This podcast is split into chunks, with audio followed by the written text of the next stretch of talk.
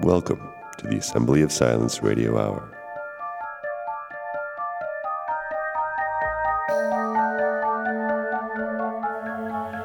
And here we are.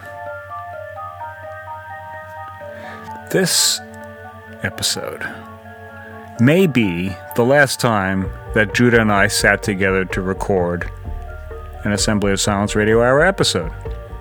Hopefully that won't be the case, but it, may be the case. Because Judah went off and moved somewhere else. So maybe we'll do some, you know, Zoom stuff. That's what everyone is doing now. But this is the last one we recorded before he left. It was a little while ago now. I think it's relevant to the situation we're all in because, well, 50 million Americans have lost their livelihood.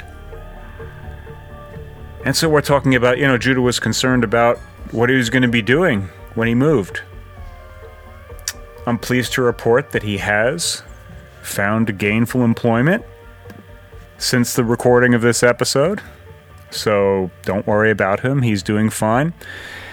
But this is an issue that many people are confronting right now. And probably a lot more of us will be confronting down the road if things continue in the direction they're presently heading. I think those of you who are nervous about the upcoming election, I hope that you're keeping track of some of the things happening on the sidelines. There's a couple of interesting initiatives happening right now. One of them is called Unity 2020. You can go to articlesofunity.org. It's a very interesting idea that tries to bring together the left and the right. It's basically a draft a candidate program started by Brett Weinstein. So, two candidates have already been selected Tulsi Gabbard and Dan Crenshaw.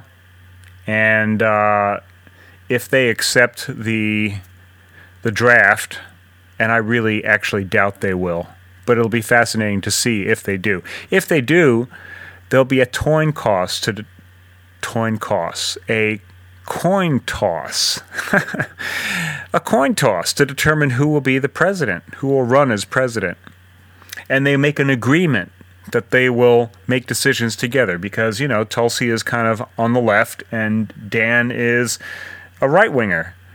So the idea is let's get both of these perspectives back together in running the country. No one's going to be happy with the decisions that are made, but at least it's going to be something that won't increase the division. That's the basic idea. I don't know if it'll work, but I think it's one of the best things going right now. There's a lot of really clever and and uh, well thought out ideas in this whole campaign. There's some very motivated people running it.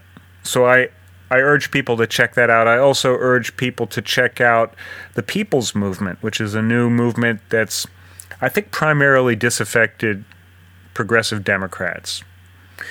Uh, nevertheless, uh, well worth keeping an eye on some of these unusual trends. However, I do think that realistically speaking, it's very unlikely that they'll be able to accomplish anything, not only because of the political gridlock and the degree to which these parties have really consolidated their power and have the ability to squeeze out anyone who uh, dissents from their party politics. Both of these initiatives are really missing a spiritual component. I think fundamentally this nation has lost its way because it's lost its relationship with God. We were at one time one nation under God. And because everyone has a different idea of what God is, and we were based upon freedom of religious practice, we had this fundamental notion that, you know, it's okay if people have different ideas, but there is a kind of unifying respect for this miracle that we're living in and the mystery behind it all, which I think is pretty much just a fine way of thinking of one nation under God. You don't have to get into any particulars about what God is because we don't know. We can make up whatever stories we want. But the, the humility that comes from considering the miracle that we're living in and the mystery behind it, that's what's necessary in order to hold a nation together. Because otherwise, everyone thinks they know what they're talking about. Without that humility and without respect and reverence for the mystery, people can get very impassioned about their own perspectives and think that they know what's right for everyone else.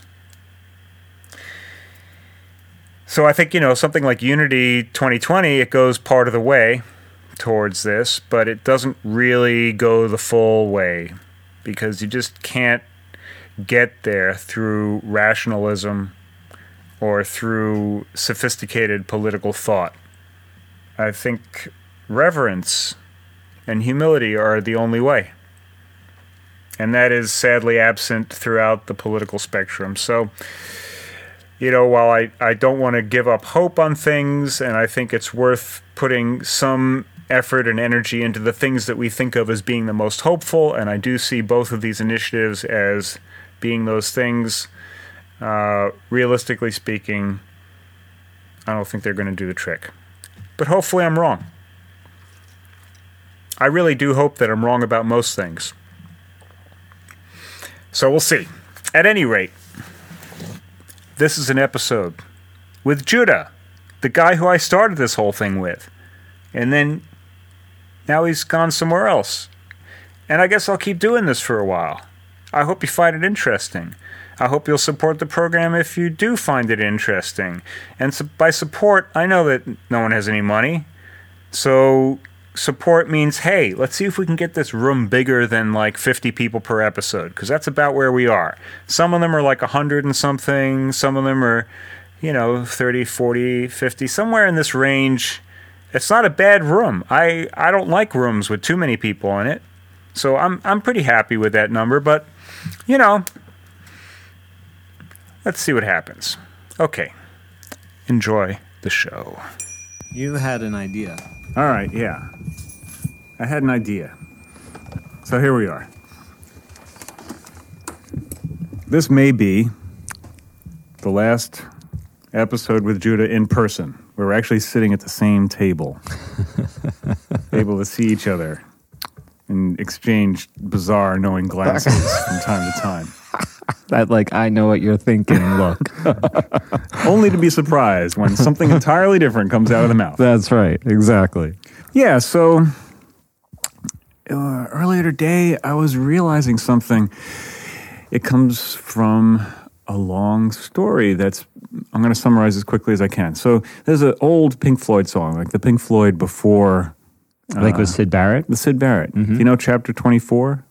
Not off the top of my head. Nope. It's, uh, it's a song that he took from the I Ching. Oh.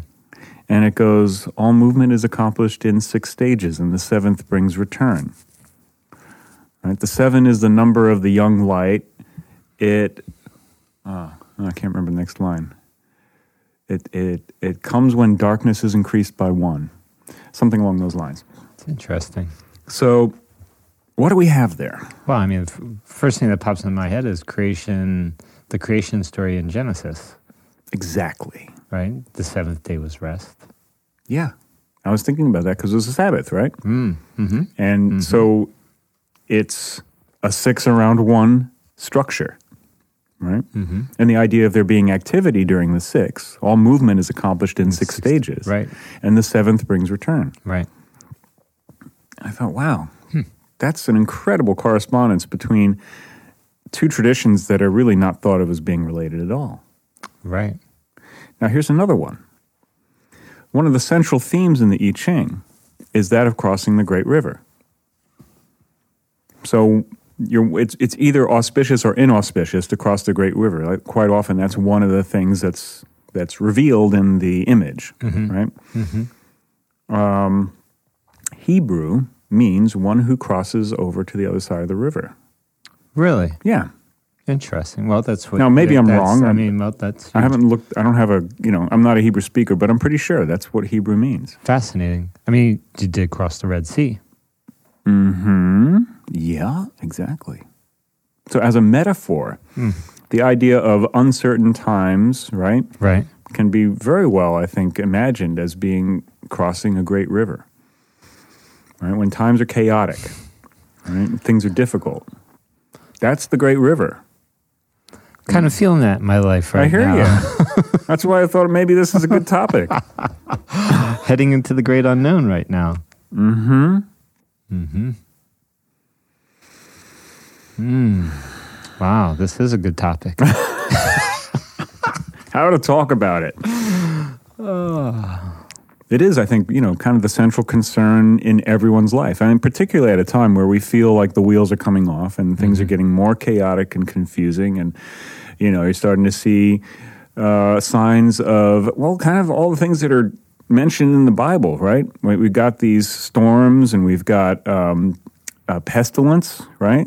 We've got this uh, outbreak of this uh, coronavirus going on. Right. And we've got in Famines. Africa, in Africa, they got this massive uh, plague of locusts going. really?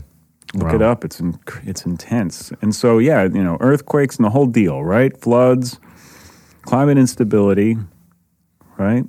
God is God is slow to anger, right? So, if we are heading into ever more unpredictable territory, then it is very much a question of how do we deal with crossing the great stream, the great river. And, you know, I think that if we're going to speak about it realistically, we have to admit that uh, many will be called, but few will be chosen. Mm-hmm. Right? Yeah. And the chances are, like, we, we should all be pretty much okay with not making it through. And that in some respects, that might actually be the better situation because God knows what lies on the other side of this thing Right. and and it may be that Right. only only an extremely um, rugged or determined or brutal or vicious type of person, yeah, could be the one who would actually end up on the other side of this thing. So it's very difficult to struggle with that basic instinct of you know wanting to protect your life. And you know that that to me seems to be the innovation of Jesus' point of view. In a certain sense he's like well why should I protect my life right put down that sword right isn't that pretty much what what he tells his uh, I'm trying to remember who is it who raises the sword Probably Peter, if anybody. Hmm. But I don't know. I don't remember. Yeah, so you know, in in when everything comes to a head, he decides, no, I'm not going to fight for this. Right? That's not the right way forward. There's a really interesting show that just showed up on on Netflix called Messiah. Have you heard about this? I have heard about it. you Yes. seen any of I it? have not seen any of it yet. It is a very interesting show. Mm-hmm. And some of what they have coming out of this central character in Messiah's mouth is quite profound. It's very interesting. Huh. and it's I think a relatively well done show. There's a lot of interesting dynamics going on between people, but the thing that really kind of strikes me as being most important about it is another of, of those ancient prophecies that you know uh, in the end times there will be many false messiahs. Yes. And you can't imagine a more more of a false messiah than a show about one. you know, that's that's about as I mean, Yeah. it's so blatantly false Right. that it's stunning, Mm-hmm. right? Sure. The fact that anything coming out of Hollywood, Yeah, well, actually, it's an Australian production, Australian, well, but it's Netflix, so yeah, whatever let's, that is. let's just right? say the, the movie realms. Yeah. I mean, I think that there was this there, there was this bit where uh, Ricky Gervais was talking about how Hollywood should just hand it all over to Netflix. They're just like, okay, Netflix, you won, we're done. like, here you go, because everyone's basically mo- moving over to Netflix. Even though Netflix is one of those, you know, weird unicorn companies that seems to be able to expand and persist, even though they make no money. Like, Yeah, and how is that? how, how does is that, that? happen, right? so, but here we are. We've got this strange time that we're living in, Hmm. and we're confronted with what seemed to be a number of signs that we're heading into really rocky territory.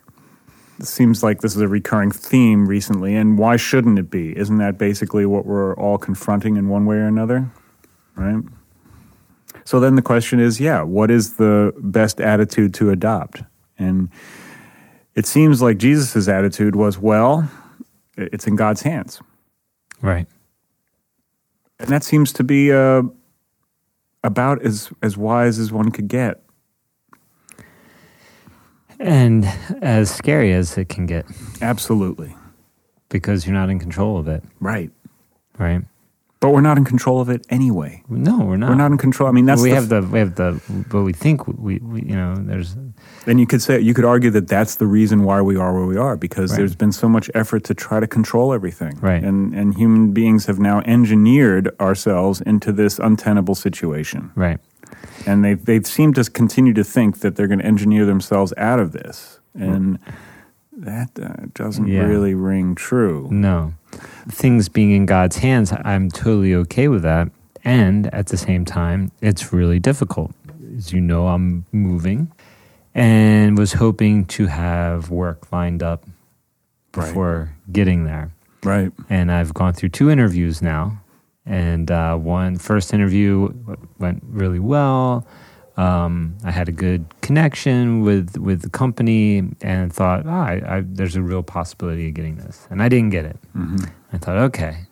I was disappointed, but there was another thing up on my radar at the time that I thought, well, th- this would be even better, mm-hmm. and um, and it would pay well, and it would provide stability and safety, and everything would be fine. The move would be no stress. Right. I had an initial interview. It went really well, and uh, flew out to uh, uh, Colorado last week for the second interview. It went really well, and I thought I I, I felt confident, and in my mind, I'm saying it's in God's hands. It's in God's hands, and if I get it, that's awesome. And if I don't, something better will show up. Right? I'm confident that something better would show up if if I don't get this. But then I get the email that I didn't get it, Right. and now it's like, It's now testing your faith. Now test it. Now it's like, well, you've been saying it. Oh, yeah, it's in God's hands. But now, you know, I just found out yesterday, and um, now I'm scared, right. And That's I'm a real- nervous, that's a real struggle. and it, it is, and that's that. It's like now I'm crossing the Great River, And you don't know and I have no idea. but what's you have on the some you have some degree of things set up right and Yeah, then a lot of it is a nothing- question of like what is it that you're willing to do Right. Yeah, and you know, and part of the conversation I've had with my partner is that I, I don't I like I don't want to go backwards, whatever that is, you know, financially or in my career. I want to keep moving my career forward. And at the same time, I'm willing to do whatever I need to do to make ends meet. Well it's a tricky thing It's nerve, because it's nerve wracking. i think that the, the, what's already a difficult situation there's added weight when you have this feeling of having achieved a certain level of success Mm-hmm. and then being concerned about losing position Well, right? because I achieved a certain level of success at one time and lost it. right had a life collapse and I've been rebuilding. And so I know what it's like to lose it all. And I've just gotten myself, I've been rebuilding my career back up. I don't want to, I don't want to lose it all again. right I don't want to go backwards again. I don't know if that's what life has planned for me or not. Well, quite o- like one of the principles in Tai Chi is that quite often you have to go backwards before you can go forwards. Right. It's like, uh, So it's this- it's like pulling an arrow back, right? Yeah. You got to pull the bow, the bowstring back. But I think it's also the case that when you have. Okay, so right now it seems that we're living in a society where, to some extent, we're dealing with extraordinarily corrupt institutions of all different types. Oh, God, yeah. You know, just through and through. Rotten to the core. And so, you know, what does it mean to progress within any kind of well established field at this point? Right. I just saw an incredibly interesting podcast with Eric Weinstein and his brother Brett Weinstein. He, it's a, there's a podcast called The Portal. It's Eric Weinstein's podcast. They both have podcasts, and if you don't know who they are, they are brothers who are in the academic field. Eric Weinstein is a mathematician who works for Peter Thiel, is the guy who started PayPal and runs like a venture capital firm. And then Eric Weinstein is a biologist who was in the center of a controversy at Evergreen College up in Washington around you could say like the whole kind of politically correct woke thing he got wrapped up in that because well it, it's uh, it's not worth talking about that story so much but he did b- get into the public eye because of this kind of controversy the same kind of thing that happened with Jordan Peterson basically right they sit down and talk for a couple of hours about a situation that Brett Weinstein was in where he developed a theory within biology on how aging occurs. And it involves the telomeres, the ends of the chromosomes, right? And they had discovered that that the telomeres of lab mice were very different from the telomeres of wild mice. That they have much longer telomeres than wild mice do.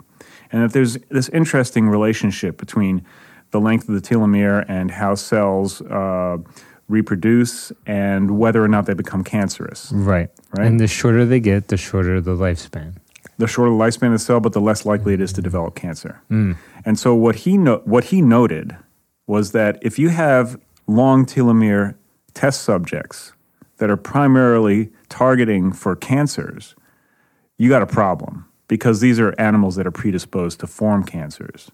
Hmm. So he was basically saying we've got a real crisis in our entire approach to lab testing because these are all the same mice. They come from the same lab that's being tested everywhere, right? So he's working with another woman who I'm trying to remember exactly what her study was, but she was more involved with the mice and he was kind of thinking about the theoretical side of it a bit more. In a nutshell, he says that, you know, she supported his initial work. He wrote a paper which got recommended to the journal Nature. I don't remember the exact order of sequence of things, but basically the paper was rejected from publication because she wrote a scathing critique of it, the woman that he was working with. Wow. Then later down the line, she adopts almost all of her ideas, gets a Nobel Prize, but the only thing that she doesn't focus on is the fact that the lab rats are not appropriate for testing for cancer. okay, so what is this telling us? This is telling us that, and we don't know exactly what the story is, right? This is like there, but Yeah. it's ta- talking about very high level within an institution, right? Kind of the highest level. And one of the things that's happening during this whole podcast that's very awkward and, and kind of disturbing is that Eric Weinstein, the older brother, is like criticizing his younger brother for not being more ambitious for like being at a small institution like uh, evergreen and not really realizing like what an important contribution that this concept with the, uh, with the telomeres was and not not pushing to have this story told earlier you know? So he's kind of getting like criticized from his own his own brother about that while it's going on. But we have so in there you have both a story about institutional corruption, right?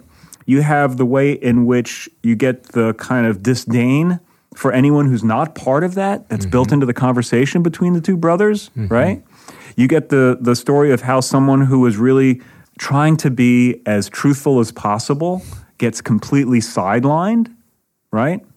So then the question is, what does it mean to advance your career in this kind of an environment? If this is what's going on kind of in general, right?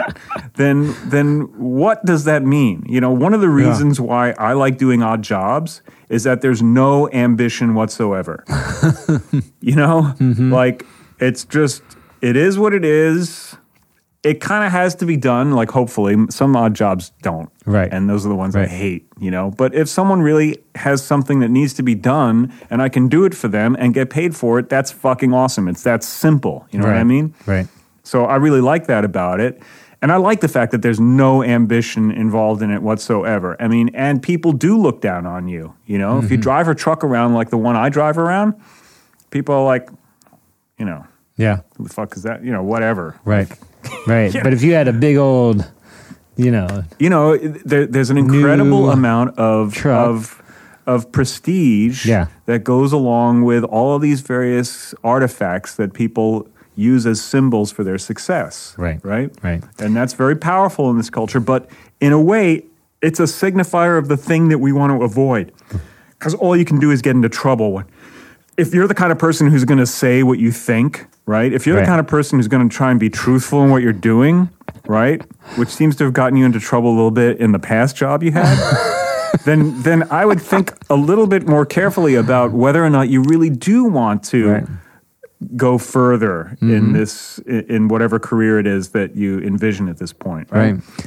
Well, it's funny. I mean, this is a, the very conversation I was having this morning with my partner. Is I, I, I literally said the words to her. Um, if only I lacked, um, you know, lacked in morals or in integrity, it, it would probably be easier for me to get ahead. well i think that in some ways what we're seeing and certainly like you know the political world bears this out just the most obviously Yeah. like anyone with any kind of integrity is instantly jettisoned from the system Absolutely. you know except i mean you know somehow or another tulsi gabbard is hung in there you know I, I mean i know that there are people who think that that she's also compromised so i'll i'll give a tip of the hat to that person if they happen to be listening. And maybe he's right you know i don't know but she strikes me as a genuine person and the media ignore her and they've pushed her out of the debates. You know it's like that's kind of how it goes like Right, anyone who sure.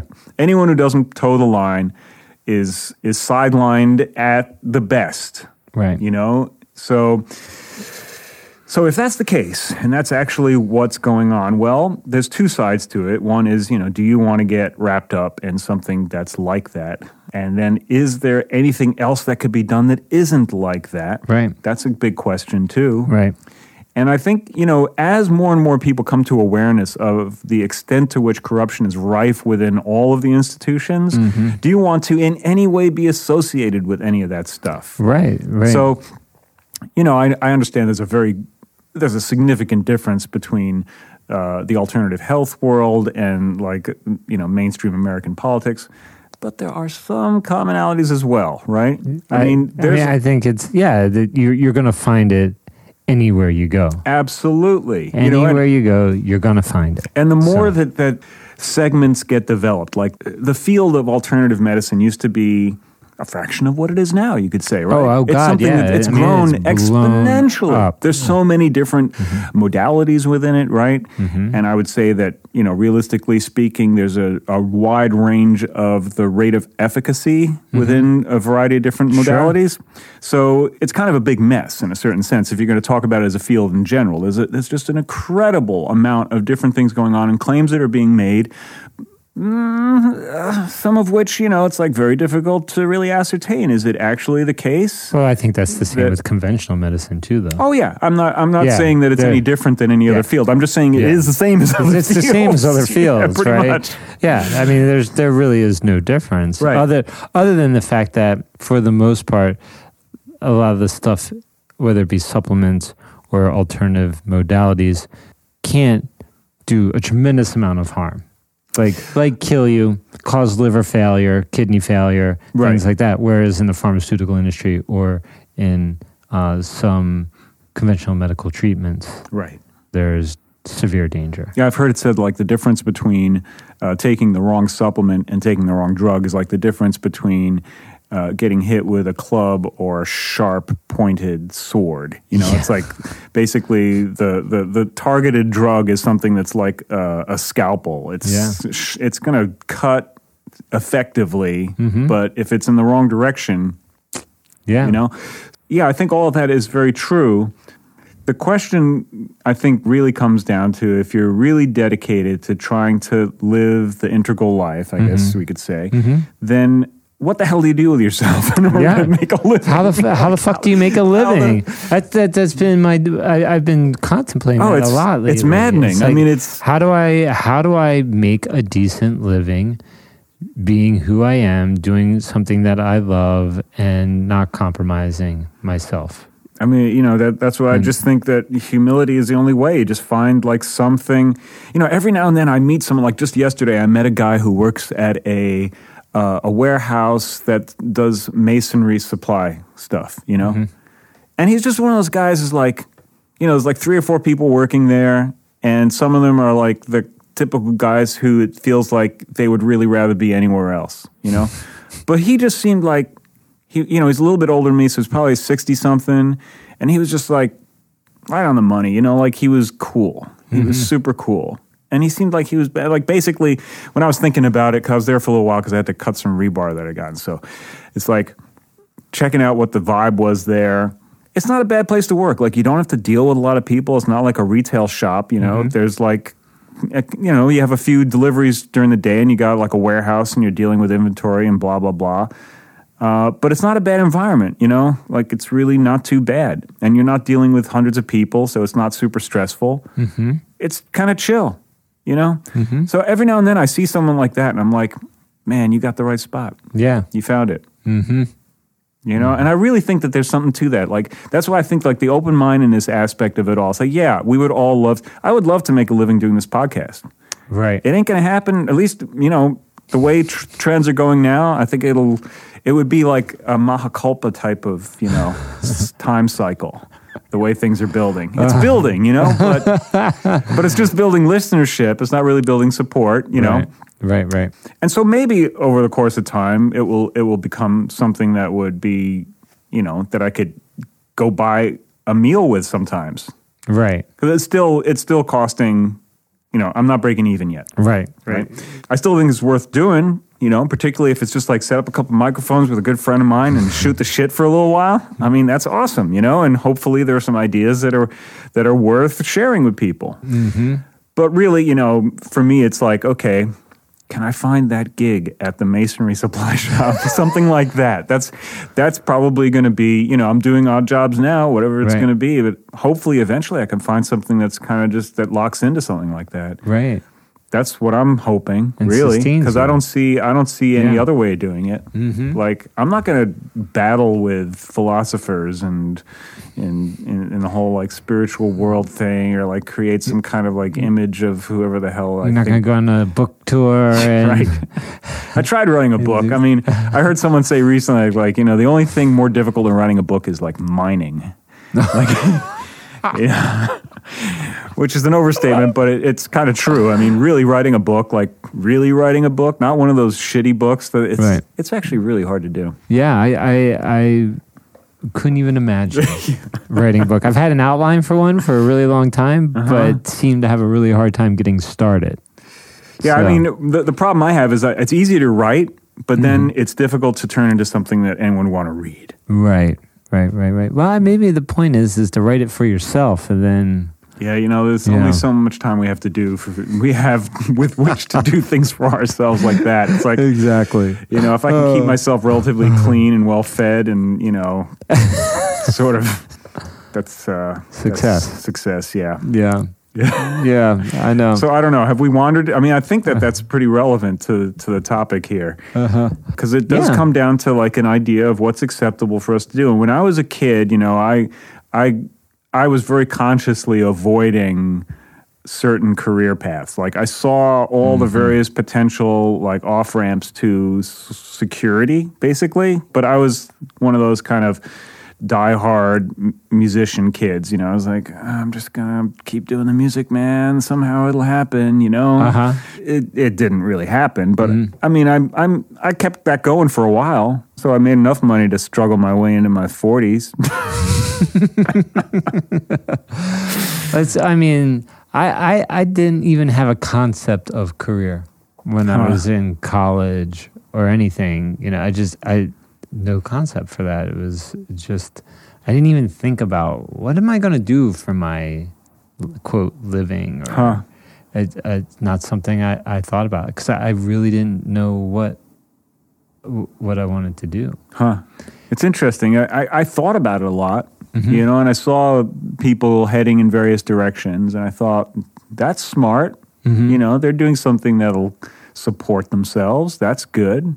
But I also had this feeling of like that somehow, for, for me, it, I would lose connection with what I believed was right and true for me Right. if I had given up on what I loved. Mm-hmm. And I know I, I, I loved music, but I didn't love being a musician. I, di- I didn't like what music could turned into. I, I heard an interesting sermon recently about the prostitution of music. Oh, And I think that's actually a really appropriate phrase. You know, music Yeah. became the background mood for post industrial life, Mm-hmm. pretty much. And and not so much the revealing art that it once was. So, you know, I fell in love with music because it revealed things to me. Uh, not, but you know, I thought it did at the time, and now when I reflect on it, I wonder about that. I'm not so sure. You know, uh, I see music as playing more of a role of pulling the wool over people's eyes now than of revealing anything, and that really disturbs me. And I didn't want to be part of that machine. You know, I did com- uh, commercial music for a while, which was the worst. But even when I was doing other people's music, there were only a couple of projects that I ever got involved with, other than my own stuff, where I felt like this was an opportunity to to really do music, like real music. Everything else felt like it was a frickin' scam, honestly. You know, and so that is demoralizing. You know, and um, and so I, I eventually realized that even though I was trying to avoid uh, this demoralized state, that, that by insisting on staying within the music field, I was getting increasingly demoralized. So that's what eventually led me to realize that I had to give up on trying to think of myself as a musician, which was just a ridiculously painful process. You know, I had a lot invested in it. It, was my identity. Uh huh. So it was very difficult to uh, to separate myself from that. But but I did manage to do that. I didn't manage to extinguish the musical habit in myself. So that that still seems to be, you know, pretty firmly entrenched. And whether that's a disease or or some kind of a I don't know exactly what it is, but it's a love still, that you have, though. Really, it's it's something that's really deeply part of my whole thing. So Yeah. so there it is. But uh, but the idea of having to make my way in the world as a musician, I, I feel like yeah, that's that's not important anymore. And I, I really like finding things to do that are simple.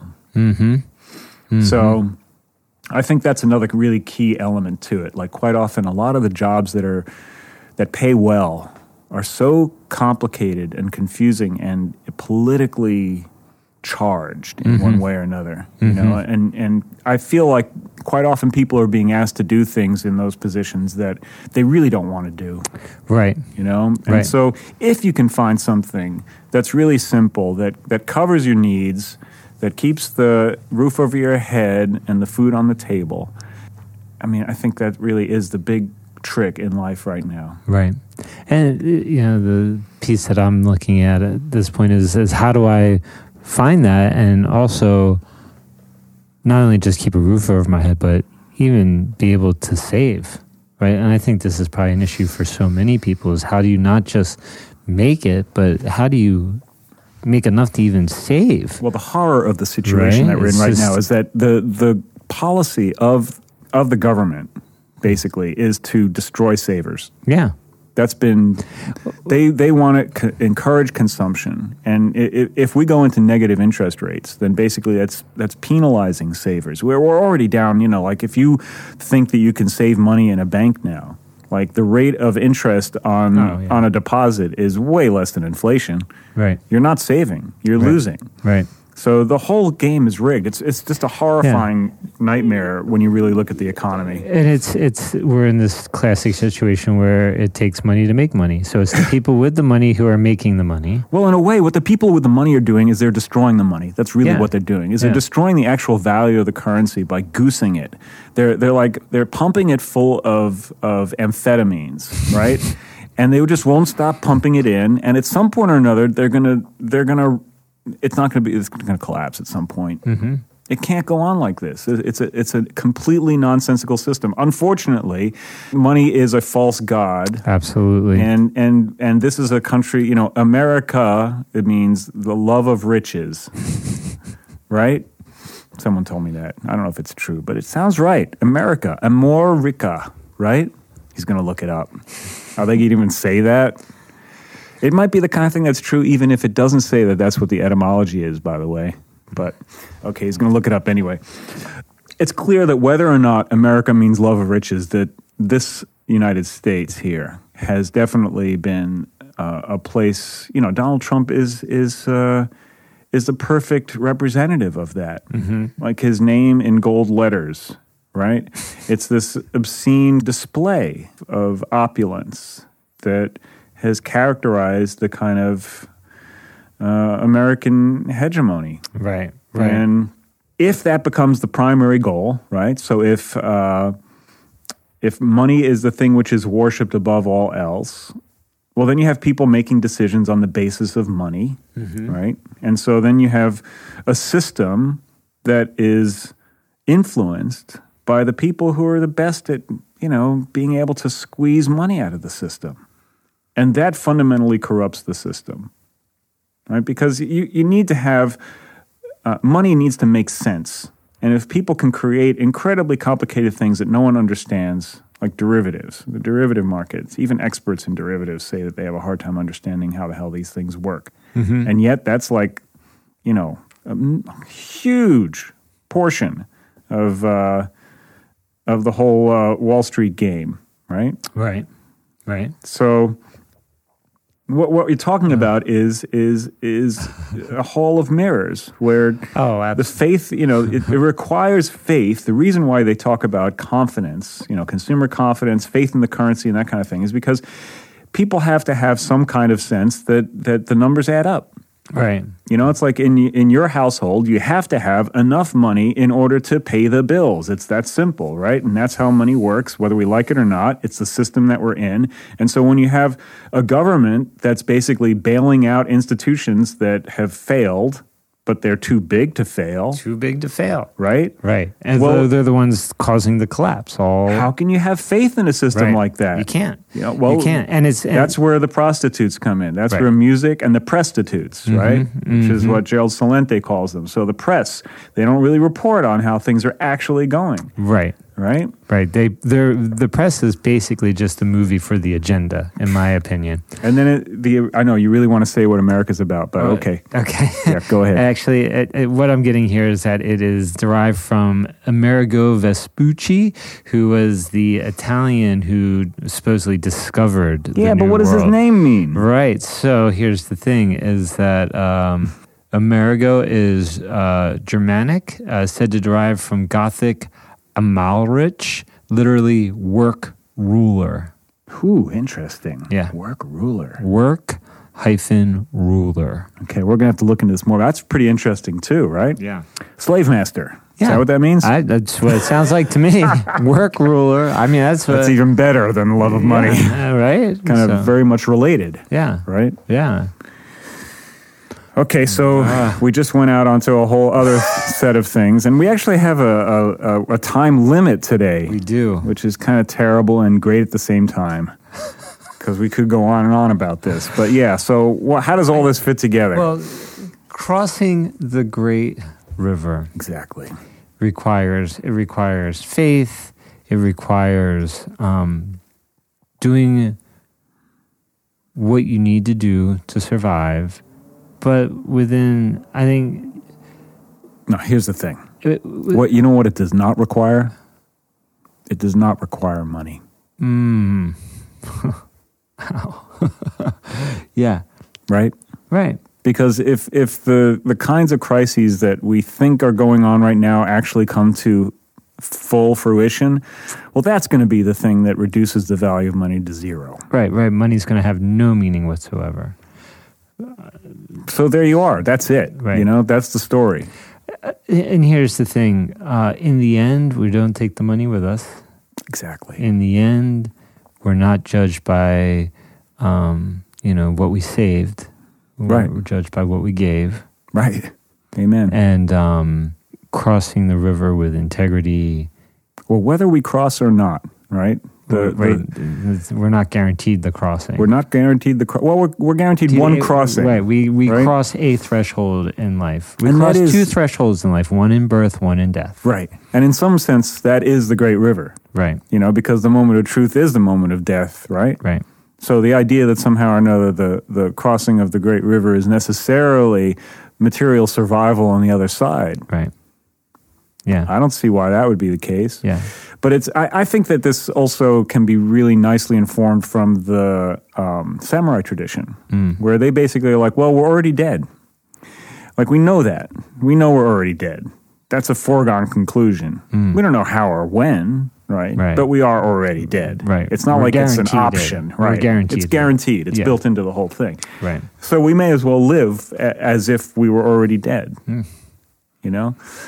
And I think that that's one of the great tricks that's been played with money, Right. you know? Um, money seems to suggest that if you had enough money, somehow or another you could buy yourself out of death. And that's pretty much what, you know, when you look at the, the, um, uh, transhumanist movement. You know, Right. like you get incredibly rich people who think that somehow or another they're going to store themselves in a vat until they figure out how to live forever. I can't think of anything more horrifying. It's pretty horrifying. Yeah. Yeah. Like don't I like don't resuscitate me. Let me let me go. Exactly. If, if I'm gone, God willing, let me go. God willing, we won't have to come back. But Yeah, you know, if what I read about that is true, there's a pretty good chance we're all going to have to come back here. that's right. It seems to be a lot of uh, traditions that It's very difficult I'd to not that. come back. Uh, It seems like that's like the real, that's the holy grail of spiritual achievement. Right. Is to not have to come back here. right. Uh, the Xian, I guess, is the the Chinese Taoist kind of ascendant master. Ah, the one who has managed to resolve karma and is not burdened with another birth. Right. And I don't know. I mean, it seems like you know God is very forgiving, but it is really you know many are called but few are chosen. Like you know the path is incredible. What is it? Uh, It's easier for a rich man to enter the No, it's easier, Easier for, for- the camel to walk through the eye of a needle than a rich man to enter the gates of heaven. right, Wow. right. wow.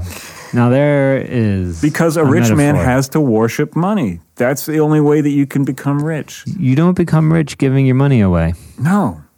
I heard something really interesting recently about how the the the children of rit of the super wealthy are typically I mean what we would basically consider to be abused. They're like psychologically abused because if you don't become cruel, there's no way you're going to be able to hold on to that kind of wealth. Mm.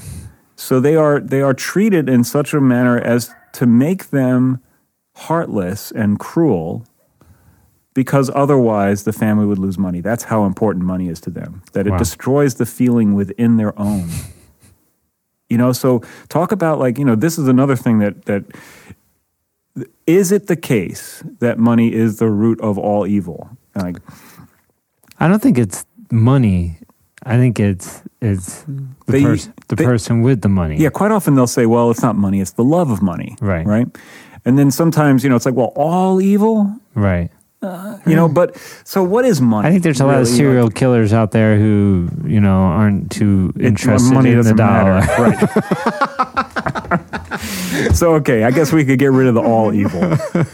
But but I think, you know, money as a abstraction of power. yeah.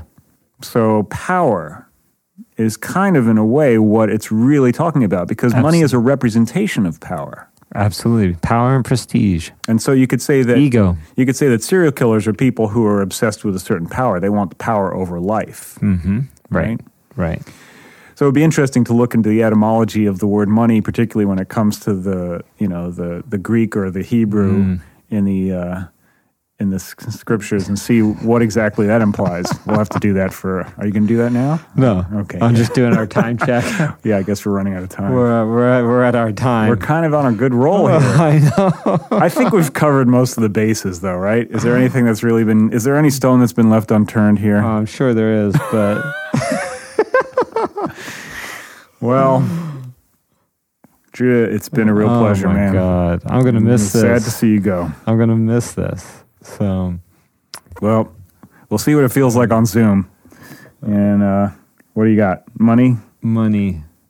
Mid 13th century money. Funds means anything convertible into money. Yeah, nothing nothing major here. All right, I'll look up the Hebrew later. Yeah, yeah.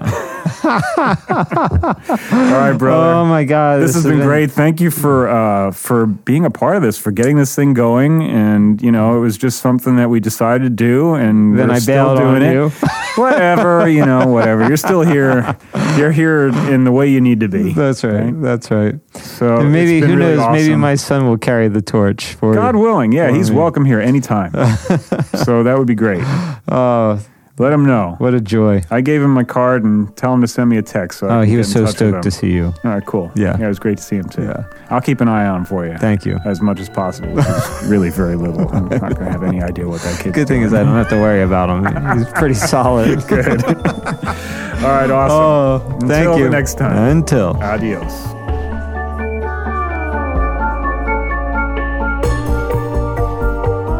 Thanks for listening. We look forward to serving you again soon. In the meantime, remember turn that thing over a few times before you pick it up and take it home.